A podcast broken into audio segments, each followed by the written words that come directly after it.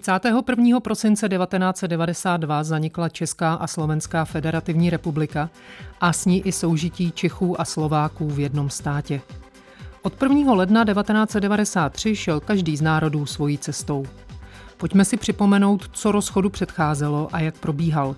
Povídat si budeme se dvěma muži, kteří byli tehdy u toho – s filozofem, někdejším poslancem federálního schromáždění Danielem Kroupou a s historikem, specialistou na dějiny slovanských národů a bývalým poradcem předsedy české vlády Petra Pidharta Janem Rychlíkem. Jak uslyšíte, každý hodnotí rozpad federace z trochu jiných pozic. Atmosféru, konkrétní problémy, které se tehdy řešily, i nálady v rozpadajícím se státě si připomeneme prostřednictvím dobových rozhlasových nahrávek. Dobrý poslech od mikrofonu vám přeje Veronika Kindlová. Téma plus.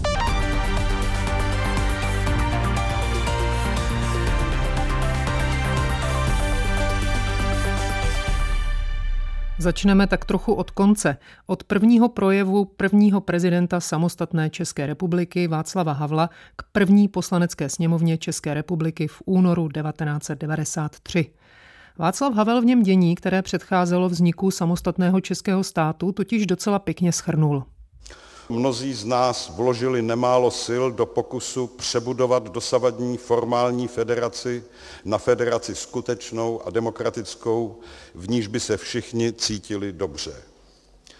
Toto úsilí nevedlo k úspěchu.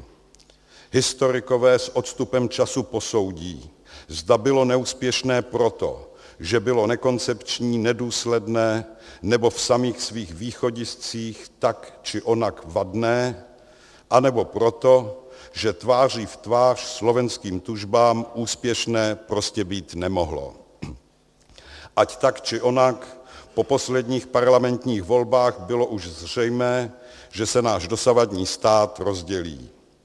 České politické reprezentaci patří uznání za to, že tak náročnou operaci, jakou je rozdělení státu, se jí podařilo v trvalé a trpělivé součinnosti se slovenskou stranou provést pokojným, právním a spořádaným způsobem. Slovenské požadavky ohledně změny státoprávního uspořádání, o kterých hovořil Václav Havel, se objevily krátce po pádu komunistického režimu v Československu. A byl to právě Václav Havel, kdo nechtíc celý ten příběh, který skončil rozpadem státu, odstartoval, připomíná Daniel Kroupa. Pro českou společnost eh, to byla takzvaná pomlčková válka, když Václav Havel chtěl ústavním zákonem změnu názvu státu a domníval se, že stačí pouze vyškrtnout jedno písmeno a že je to triviální záležitost. A to, co se odehrávalo ve federálním schromáždění a tehdy i na obrazovkách, tak všechny dosti poděsilo. Nakonec to skončilo tím přijetím krouceného názvu Česká a Slovenská federativní republika a mnozí lidé si na to těžko zvykali. Zdálo se, že bude klid, ale politická reprezentace Slovenska, ta radikálnější, tak ta se neskrývala, zejména Slovenská národní strana, neskrývala, že to je její hlavní cíl. A když jsem byl potom zvolen do federálního schromáždění, tak eh, jsem byl dosti zaskočen tím, že mnozí ze slovenských poslanců, i těch, kteří byli zvoleni za veřejnost proti násilí, tak že na tuhle tu notu velmi slyšeli, ale ono to mělo někdy i trochu komickou podobu, protože když byli týden v Praze, tak byli velmi profederální, pak jeli domů a v pondělí, když se vrátili, tak už zase ta slovenská národní myšlenka sílila. Pro českou stranu byly slovenské požadavky a bouře kolem pojmenování země překvapením a mnoho Čechů tomu vůbec nerozumělo. Nechápali, že Slováci mají historicky trochu jiné priority a proto potíže, které se naschromáždily během 40 let komunistického režimu, chtějí řešit v jiném pořadí a přikládají jim jinou váhu.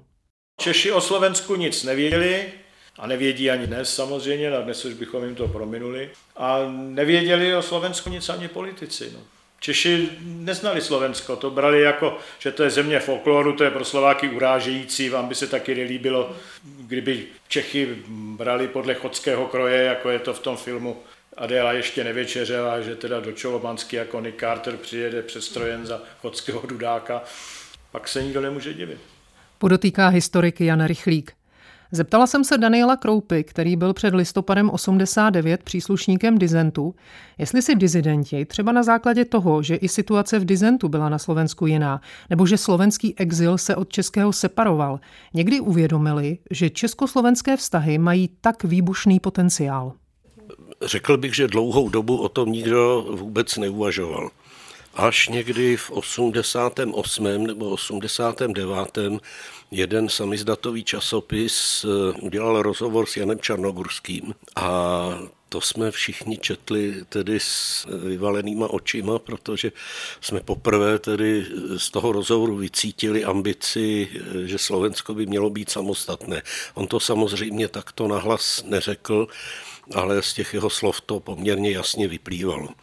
A vzhledem k tomu, že Jano Čarnogurský byl jeden z mála slovenských disidentů a tehdy se těšil poměrně značnému respektu, tak jsme tušili, že nějaká část slovenské veřejnosti tímto způsobem půjde. A byl to po revoluci Jan Čarnogurský, kdo vlastně toto téma učinil, jak říkají Němci, salonfähig. Do té doby to byla záležitost takových těch radikálů z okrajových stran, ale Jan Čarnogurský tomu dodal jakýsi seriózní základ. Je docela zajímavé, že ve stejném roce, kdy Černogurský překvapil svým rozhovorem český dizent, tedy v roce 1989, upozornil na možný národnostní problém i generální tajemník komunistické strany Československa Miloš Jakeš. A sice ve svém slavném projevu v Červeném hrádku. Trochu jsem příslušnou pasáž prostříhala, aby zůstalo jenom to, co je pro naše téma podstatné. Národnostní otázka je dnes velmi citlivá otázka. My prostě musíme k tomu přihlížet. My musíme, jestli je prostě předseda vlády Slova, eh, Čech, musí být první místo předsedou vlády Slovák.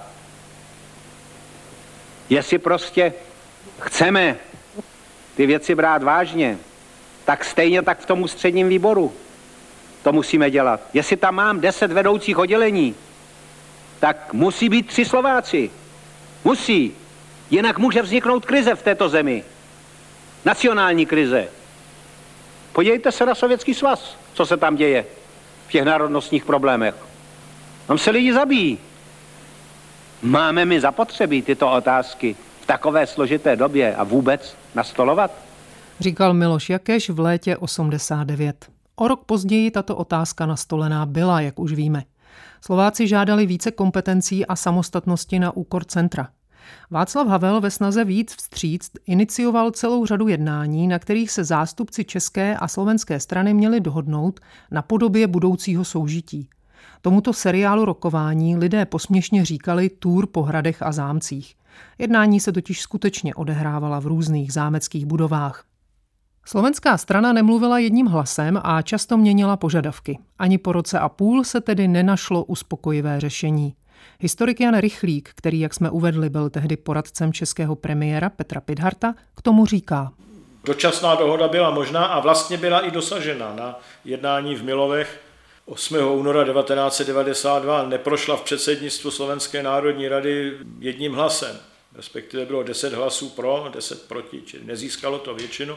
Nemohlo to jít do pléna Slovenské národní rady, no a tím pádem už Česká národní rada neměla o čem jednat, pak přišly nové volby, vyměnila se politická garnitura a pak už se dalo jednat jedině o rozdělení státu. Jistě možnost kompromisu tady byla a téměř ho bylo dosaženo, jak jednou zdůraznila už nežijící paní doktorka Dagmar Burešová, tehdejší předsedkyně České národní rady. Je otázka, jak dlouho by byl trvanlivý. Já jsem se o tom bavil s Janem Čarnogurským, se kterým leta se známe, On říkal, já jsem si představoval, že by to mohlo vydržet tak 10 let do toho vstupu do Evropské unie No, já bych tak optimistický nebyl, ale jistě dočasným řešením na pár let by to bylo, konec konců v politice žádné řešení trvalé neexistuje. Když někdo říká, že jako říkali komunisté, že v Československu trvale jsme vyřešili národnostní otázku, jak to je nesmysl.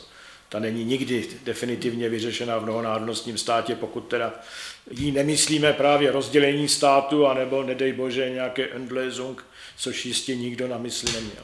A jak měl ten zmíněný kompromis vypadat? Byla to velice volná federace. Já jsem navrhoval tehdy jako vzor řešení rakousko-uherské vyrovnání z roku 1867 což samozřejmě přesně kopírovat nejde, protože v 19. století e, funkce státu v ekonomice byla limitně nulová. Ale v zásadě ty společné záležitosti by byly omezeny na zahraniční politiku, obranu a společné finance plus věci, které jsou na to navázány. Třeba na společné finance máte navázáno teda jednotná cla, čili jednotné celní území. Na společnou obranu máte navázanou jednotnou armádu. Problém byl v tom, že ten požadavek hnutí za demokratické Slovensko, aby Slovensko bylo svrchované a bylo samostatným subjektem mezinárodního práva, je principiálně neslučitelný, objektivně neslučitelný s existencí Československa jako jednoho státu. A je úplně jedno, že mnoho lidí na Slovensku, já jsem český slovenský občan, na Slovensku jsem žil, já jsem to tam zažil, že si spousta lidí subjektivně myslela, že ano, ale to není důležité. Já vždycky říkám, někdo třeba má doma automobil s benzínovým motorem a subjektivně si může myslet, že ušetří, když tam naleje naftu nebo petrolej, že to pojede. No tak nepojede. Akorát zadře motor a nepojede nikam. Když máte dva subjekty mezinárodního práva, tak máte dva státy, když to tak tomu nebudete hm, říkat. Čili tam žádný prostor už nebyl. Že žádný prostor už není, se plně ukázalo po volbách v červnu 1992. Jejich výsledky potvrdily, že Češi a Slováci mají prostě rozdílné představy o své budoucnosti. V Čechách vyhrála ODS Václava Klauze, strana, která byla symbolem transformace ekonomiky a zavádění svobodného trhu. Na Slovensku zvítězila HZDS Vladimíra Mečiara, národovecká strana, která naopak chtěla Klauzovi ekonomické reformy poněkud zbrzdit. Pokračuje Daniel Kroupa. Po volbách 92 Zkrátka bylo jasné, že na Slovensku zvítězila ta část politického spektra, která buď měla požadavky na samostatný stát, a nebo říkala, chceme společný stát, ale s těmito atributy to už nebylo možné, to, to už jaksi někteří politici, tehdy mě blízcí, řekli, tak tady je hranice, za kterou jít nemůžeme a za kterou bude už, pokud tedy na tom budou Slováci trvat, tak už jediné řešení bude vlastně rozdělení státu. Ono to mělo i některé bezpečnostní aspekty, protože si uvědomte, že byla třeba federální policie, která měla být loajální vůči společnému státu a pak byly ty místní úřady a vlastně policie, která se řídila trestním zákonem, tak v některých případech vlastně by měla povinnost zahájit trestní stíhání proti lidem, kteří zjevně se dopouštěli činů, které státní integritu narušovaly. A těchto těch konfliktů jsme se báli, protože pak už by jediné řešení bylo použít armádu že jo, a to zkrátka do toho se nikomu nechtělo. Všechno tedy spělo do známého finále. Ovšem zároveň se tu vyskytnul zajímavý jev. Podle průzkumu veřejného mínění obyvatelé zemí se rozdělit nechtěli. Podle průzkumu veřejného mínění i na Slovensku většina se vyjadřovala pro společný stát, ale většina politiků se vyjadřovala pro samostatné Slovensko. A ti politici ani na tom Slovensku ne, nemohli tak úplně říkat, že jsou pro samostatný stát, protože Slovensko bylo velmi, bych řekl, členité, na rozdíl od homogenní České republiky. No a například velmi eh, silně profederální byla východní část Slovenska, Košice a další. Maďaři se rozdělení báli, Maďaři také velmi podporovali samostatný stát až na určité výjimky, které si zase slibovali spojení s Maďarskem. A v Bratislavě takoví ti, jak se jim říkalo, staří prešpuráci, tak ti byli pro společný stát, ale ti přistěhovali do Bratislavy spíše naopak. Čili oni tam museli trochu lavírovat ale z jejich eh, faktických skutků bylo zjevné, že prostě to rozdělení chtějí. No a po volbách eh, spadly masky a už se to rozběhlo na Slovensku naplno. Česká strana nedělala žádné kroky, kterými by to mohla urychlit. Byla až taková skoro ustrašená. No ale na Slovensku se dělaly pochody na hory a pálily se vatry a oslavovalo se, přijímaly se, přijímaly se deklarace. Že? Čili v té chvíli už pak bylo nezbytné rychle teda připravovat rozdělení a hlavně tady ústavu České republiky. Ale nepředbíhejme, o té bude řeč až za chvíli. Když Daniel Kroupa mluvil o vatrách a deklaracích, měl tím na mysli svrchovanost, kterou Slováci vyhlásili v červnu 1992.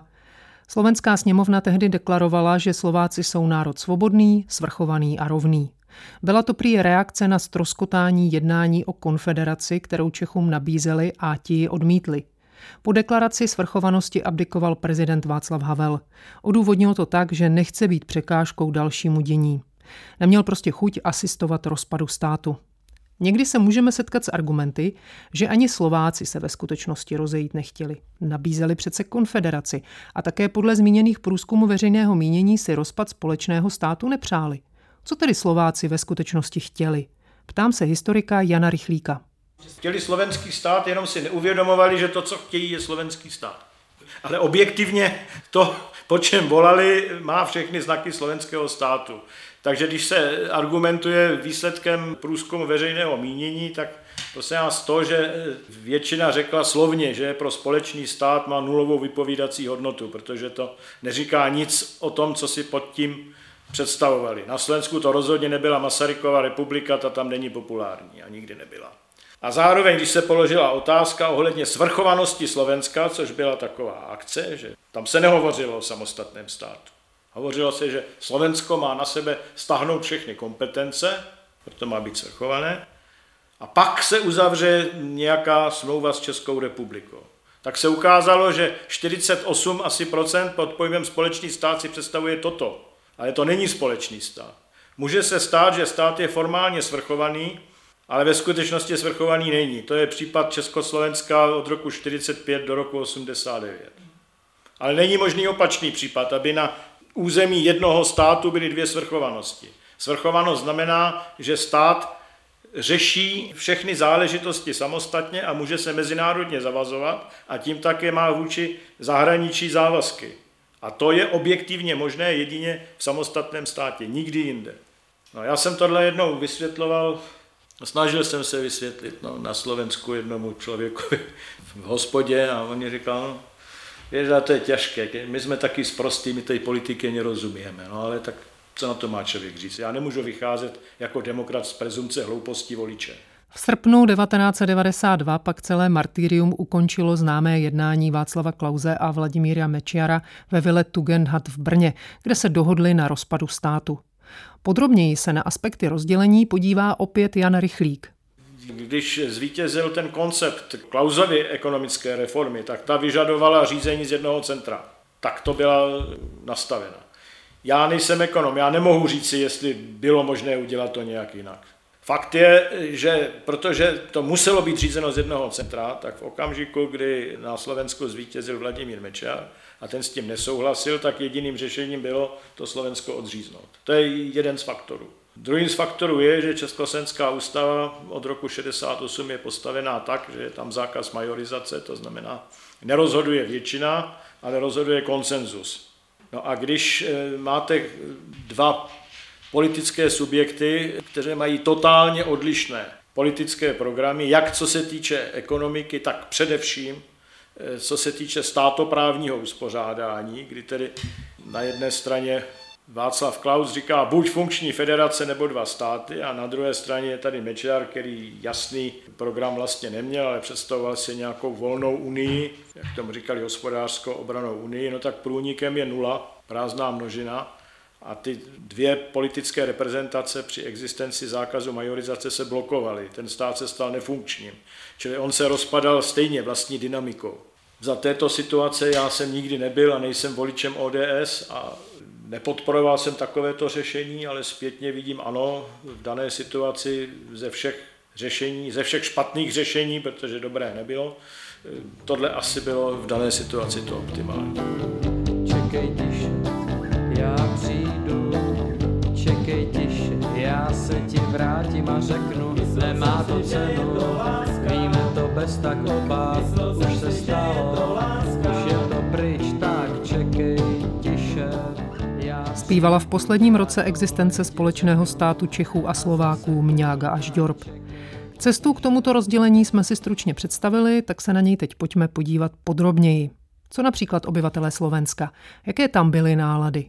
Jan Rychlík má dvojí občanství, české i slovenské. Na Slovensku žil, jeho žena je Slovenka. Pochází ze západního Slovenska, z oblasti Záhorí. Tam prý, jak říká Jan Rychlík, rozdělení nijak zvlášť neoslavovali. Čistě z praktických důvodů. Tam jako nikdy eh, lidi ze Záhorí a lidi eh, z Moravského Slovácka z Podluží si neuvědomovali, že jsou rozdílní. Ta řeka Morava to není Rio Grande, čili tam to není vypovídající, ale nepochybně na středním Slovensku to pozitivní ohlas mělo.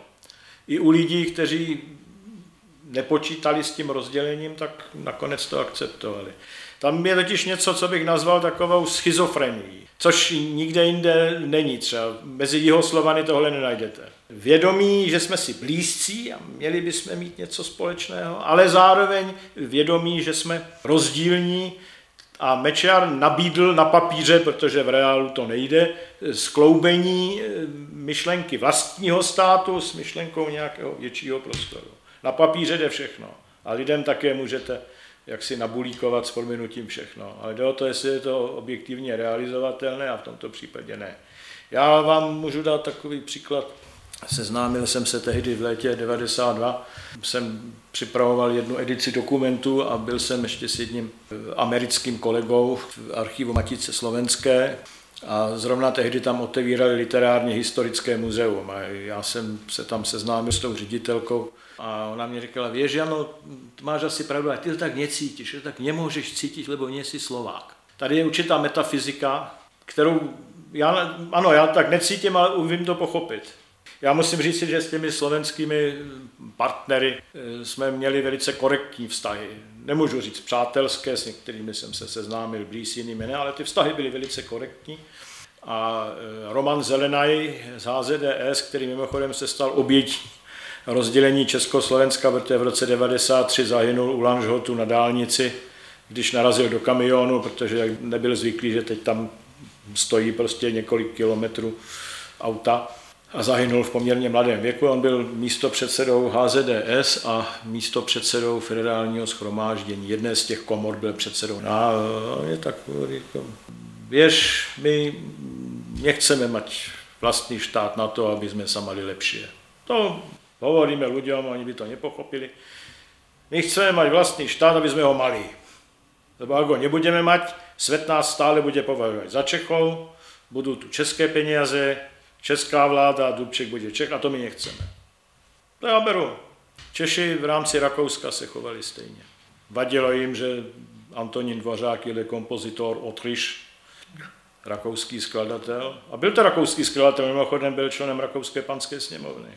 Když je mnohonárodnostní stát, tak ten slabší tam není vidět a to tomu slabšímu vadí, že není vidět. Protože člověk je společenský tvor a potřebuje se zviditelnit i v rámci nějakého sociumu, nejenom jako jednotlivec. Daniel Kroupa do roku 1992 poslanec federálního schromáždění, pak jeden z těch, kteří se podíleli na nové české ústavě, k tomu doplňuje další faktory, které podle něj také podněcovaly touhu Slováků po samostatnosti řada vnějších faktorů, zahraniční kanačtí Slováci velmi tlačili na pilu, ale to byli zrovna lidé, kteří se často angažovali v období druhé světové války a měli máslo na hlavě a sovětská tajná služba na ně měla všechny možné dokumenty.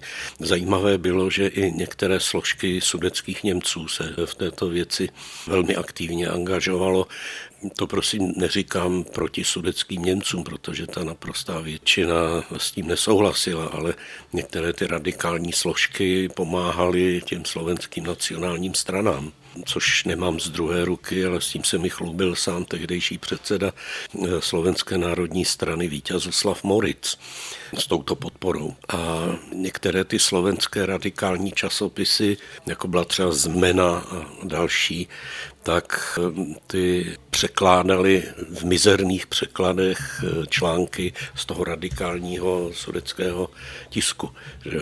Čili tam byly i tyhle ty vnější faktory, kterými se nikdo pořádně nezabýval. No a když tak přemýšlím, co bych dělal v té době, kdybych byl šéf sovětské tajné služby, a rozpadalo by se mi impérium, no tak asi bych podněcoval také všechny rozpory které v těchto státech eh, jsou. Tehdy se hovořilo o tom, že vlastně to Slovensko v té sovětské sféře vlivu teda zůstane, Čechy, že odepsali. To ovšem je z tajných služeb a to všechno je tajné a my to vědět nemůžeme. No, můžeme to na nejvýš tušit. Posloucháte pořad Téma Plus. Příběhy o tom, jak minulost ovlivňuje současnost. Pořad najdete také na webu plus.rozhlas.cz aplikaci Můj rozhlas a v dalších podcastových aplikacích. O tom, že Slovensko se po rozdělení federace znovu přimkne k Rusku, se v roce 92 na české straně dost hovořilo. Na podzim toho roku o tom mluvil třeba místopředseda ODS a místopředseda české vlády Miroslav Macek, když v pořadu Radioforum odpovídal na otázku, jestli je možné, že někdy v budoucnu se Češi a Slováci opět spojí. Domnívám se, že vývoj českých zemí a Slovenska bude eh, odlišný a zase to bude mít ty historické kořeny a vlivy a vlivy mentality lidí na Slovensku a v Čechách a tak dál. Nedomnívám se, že ty státy budou tak blízké, aby se zase mohly spojit. Tady je trošku optický klam v tom, že je velice blízká řeč. Druhá věc je samozřejmě ještě jedna, o které se málo mluví a kterou, myslím, že to byl pan Mok, minister zahraničních věcí Rakouska, který začal první mluvit o novém tektonickém zlomu v Evropě. A to nebezpečí tady samozřejmě neustále je. To znamená nějaká další varianta železné opony, tentokrát spuštěná ze strany eh, západní Evropy k velmi nestabilní jihovýchodní a východní Evropě, kde jsou postkomunistické režimy, eh, občanské války, ekonomické problémy, možnost samozřejmě stěhování národů. Vidíte nakonec, co se v Evropě děje. Samozřejmě, že pro Československo jako celek politicky a ekonomicky se co nejrychleji dostat na tu stranu tohoto případného zlomu, na tu stabilní část a nikoliv do nějakého kordonu sanitér nebo do té vezmacích se zmítající východní Evropy, se domnívám, že pro Československo tato šance byla, by byla mnohem menší než pro české země bez Slovenska. Zase z důvodu, kterých jsem povídal.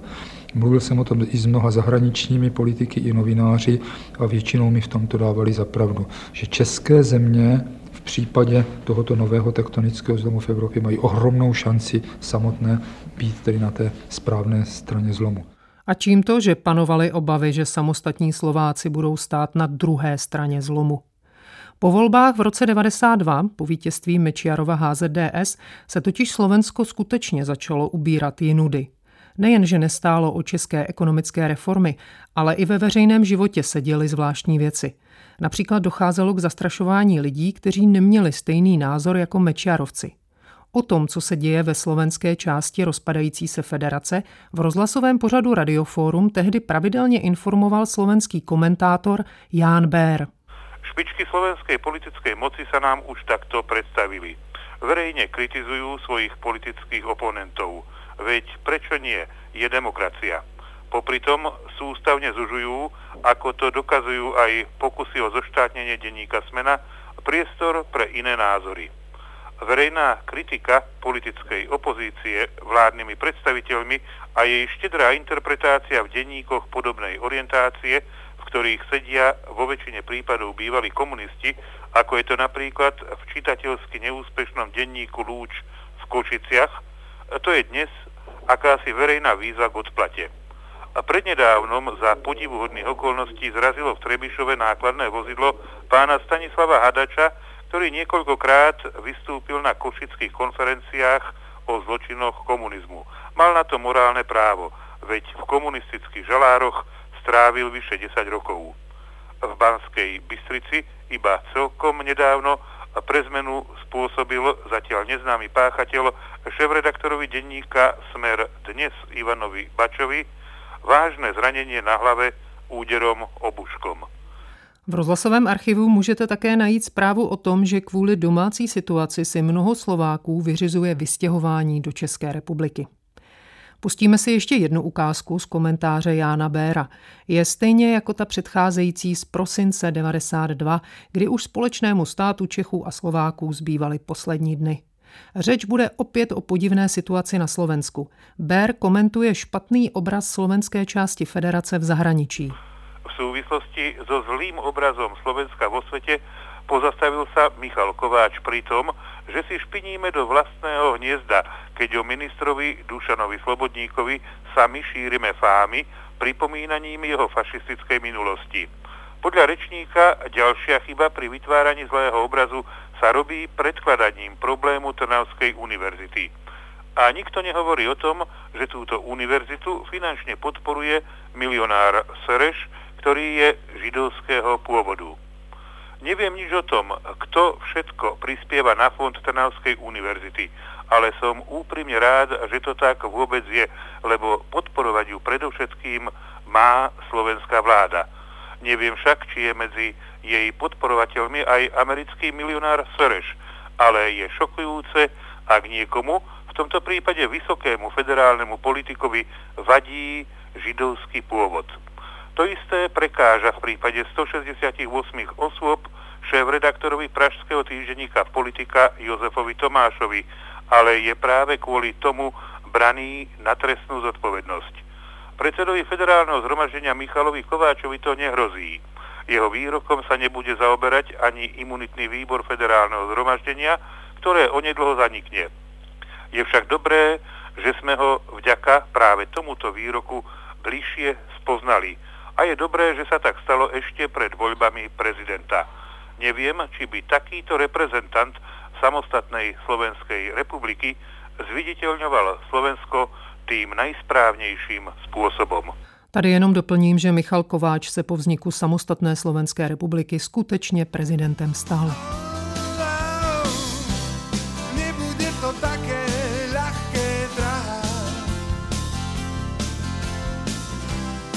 Mňa sa nezbavíš, s tým sa lúč.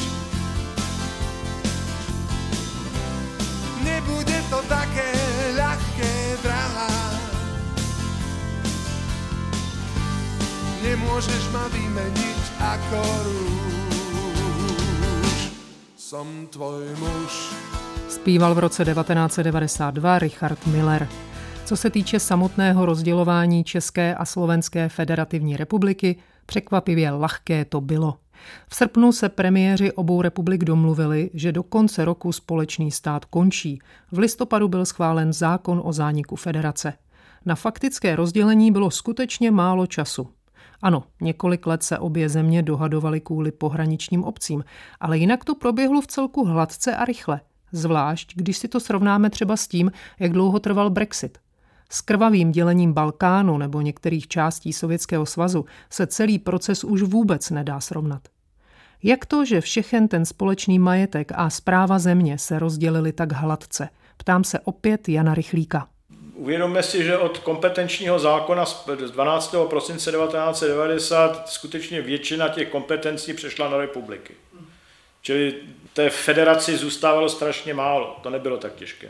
Kdyby to byl centralizovaný stát pořád, tak by to těžké bylo, takhle ne. Protože společné zůstávalo co? Armáda. To problém nebyl, protože Slovensko tvořilo východní vojenský okruh, čili stačilo velitelství, které bylo v Trenčíně, vypojit ze závislosti na ministerstvu, na generálním štábu v Praze a propojit ho na nově zřízené ministerstvo obrany v Bratislavě. Finance na rok 93 se nepřipravoval už rozpočet, takže tam nebylo co, co řešit. To je mimochodem další argument. Ten stát by nemohl existovat, protože neměl rozpočet. A bez rozpočtu žádný stát existovat nemůže. No a zahraniční politika Slovensko od roku 90 má ministerstvo mezinárodních vztahů, to znamená, navazovalo si vlastní kontakty. Takže nebylo to tak obtížné. I sám Jan Rychlík byl udělení jednoho segmentu společného majetku. Tehdy pracoval v ústavu TG Masaryka, dnešním Masarykově ústavu Akademie věd. Já a další kolegové jsme se podíleli na archivní rozluce, ale ani tam to nebyl problém, protože odborník s odborníkem se dohodne, jak do toho začnou mluvit politici je zlé. Dohodli jsme se velice jednoduše, že prostě všechno zůstane tam, kde to je a pořídí se kopie, což na rozdíl od roku 1918 dnes technicky je řešitelné. To ministerstvo zahraničí samozřejmě bývalé federální se přeměnilo na ministerstvo zahraničí České republiky, archiv zůstal v Praze. Na Slovensku se dali eh, některé historicky významné teda dokumenty, které se vztahují třeba k Štefáníkovi nebo tak, ale jinak oni tam měli zřízenou kancelář a mohli si kopírovat, co chtěli a odvezlo se to do Bratislavy, takže dokonce mně se stalo, že někdy 2012 jsem chtěl, aby mě zpřístupnili některé materiály. Z Prahy jsem dostal odpověď, že je na to teda klauzura 30 let. No a když jsem se obrátil do Bratislavy, tak jsem zjistil, že jsou tam kopie a dali mě to bez problému. Mimochodem podobným způsobem se dělil i archiv Československého rozhlasu. Když jsme u rozhlasového archivu, v dochovaných nahrávkách z posledních týdnů Společné republiky jsem jednu spornou záležitost přece našla, a sice československé aerolinie. Na rozdíl od současnosti to byla docela prosperující společnost, která létala i na dálkových linkách. Slovenská strana žádala podíl jejího majetku v poměru 1 ku 2. Tento požadavek byl dost problematický, vysvětloval opět v radioforu na začátku prosince 92 Ivan Heidler z ČSA.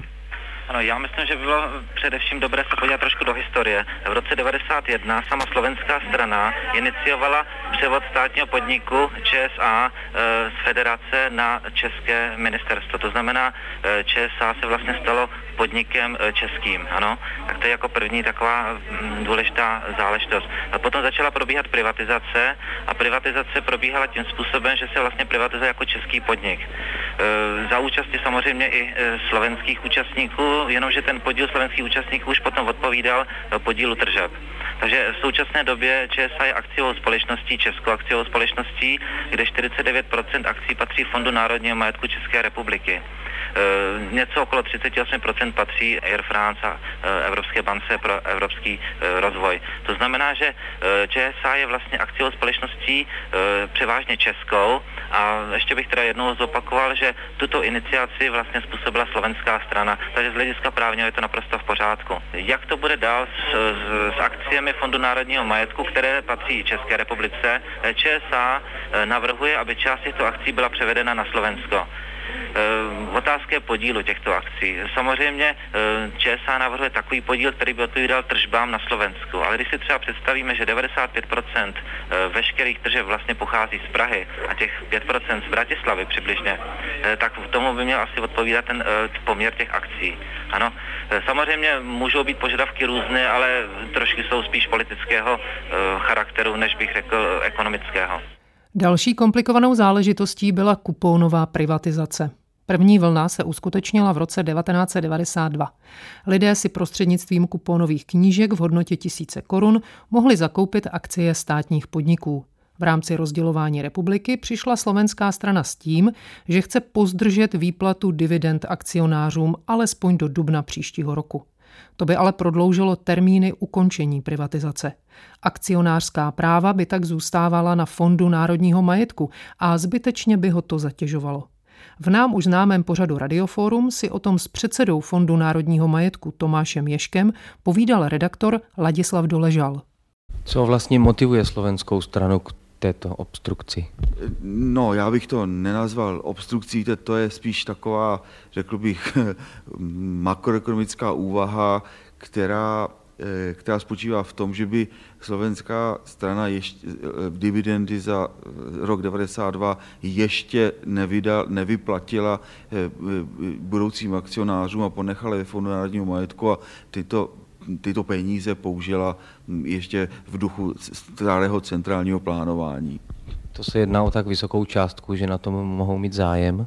No to víte, že jo, to jsou vlastně e, zisky všech akciových společností, které jsou zařazeny v kuponové privatizaci. Samozřejmě některé ty akciovky budou mít malý zisk, některé však velký zisk, ale je to, je to významná částka samozřejmě. Po rozdělení státu Slovensko od kuponové privatizace ustoupilo. Národnostní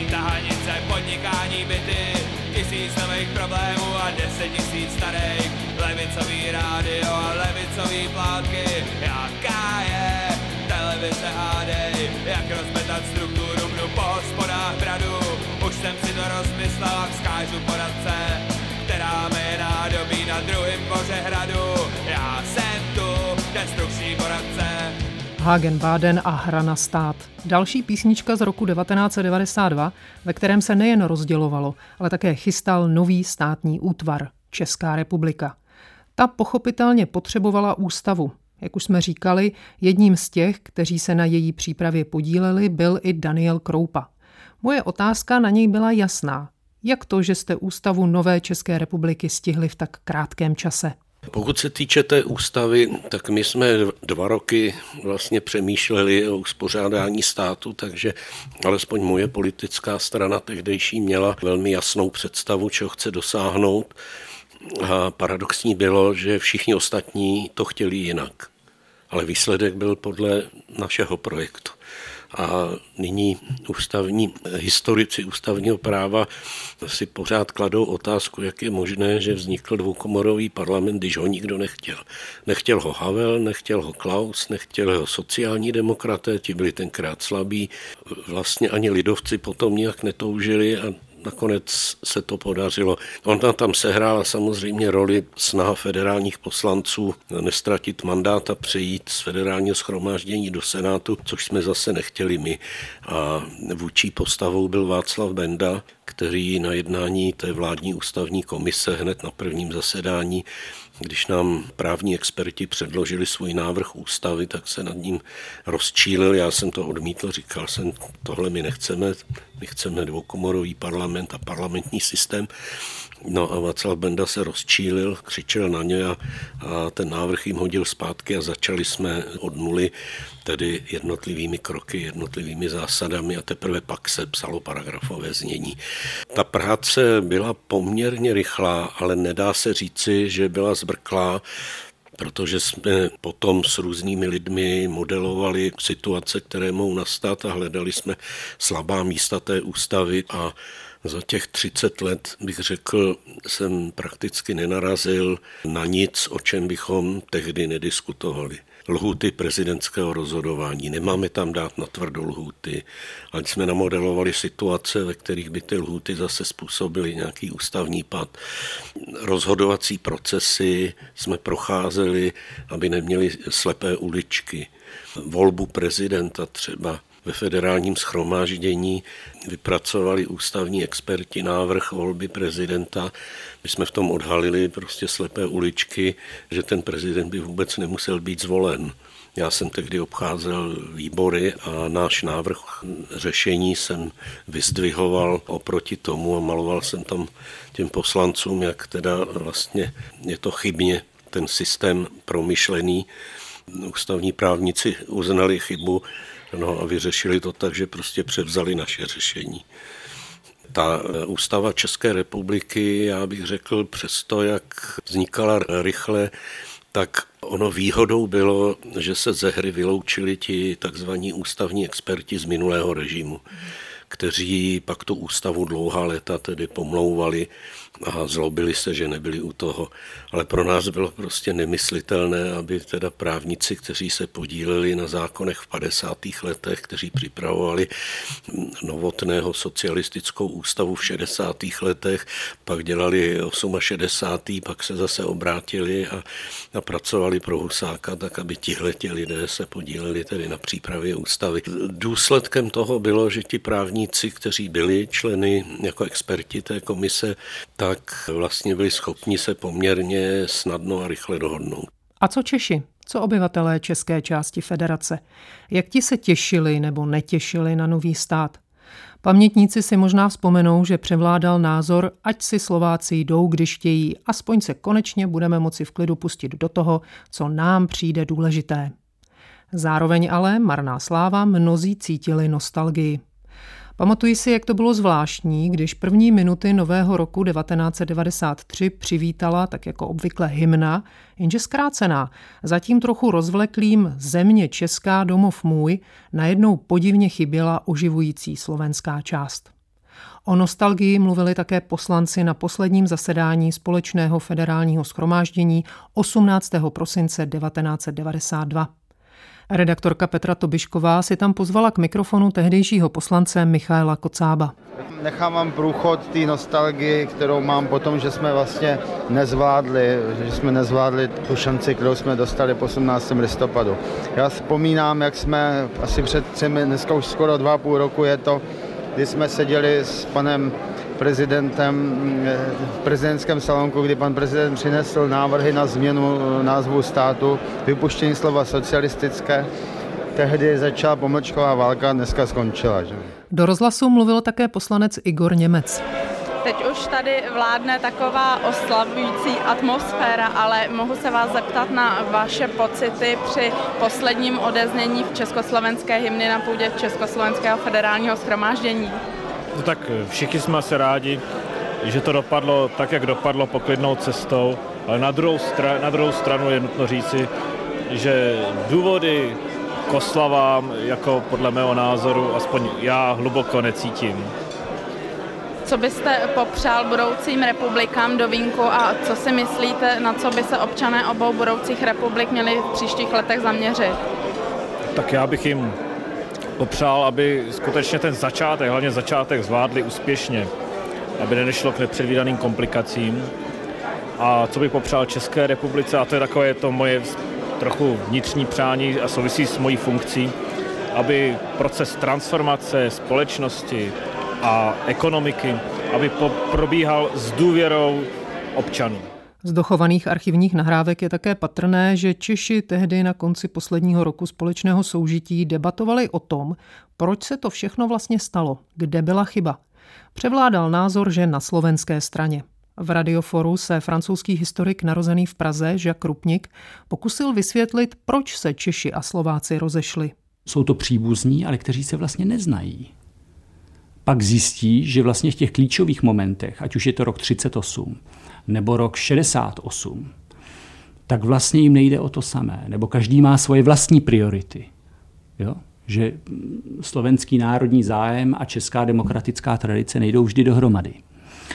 No a výsledek je e, samozřejmě, že po revoluci z roku 89 se toto znovu projevilo. Či tato jinost, ale to nutně nemuselo vést k rozdělení státu. Muselo se jenom s tím počítat a myslím, že to mnozí zde v Praze podcenili. E, možná, že se měl od začátku chápat, že jsou to dva národy, že jsou jiné a hned postavit tu důležitou otázku, za jakých podmínek jsou ochotní žít spolu. Já myslím, že dlouho e, e, se tato otázka naplno neřekla. Řekla se naplno, až po červnových volbách, až když teda vyhrál Mečar na Slovensku a Klaus Čechách. A pak už svým způsobem bylo pozdě, protože svým způsobem už šlo jenom o to, za jakých podmínek se provede ten rozvod. Co na to Daniel Kroupa? Bylo možné rozvodu zabránit? Já se domnívám, že se to dalo a mělo udržet, protože jedna věc je etnický národ a druhá věc je národ politický. A po vzniku Československé republiky v roce 18 vlastně nikdo z těch vůčích politiků, ani ty, ty velké postavy, jako byl Masaryk, si neuvědomili v plné míře, že teď nejde o to pokračovat například v česko-německé válce, ale že je třeba budovat společný politický stát. Masaryk hodně přemýšlel o demokracii, ale nikdy nevypracoval žádnou politickou filozofii, která by promýšlela povahu státu.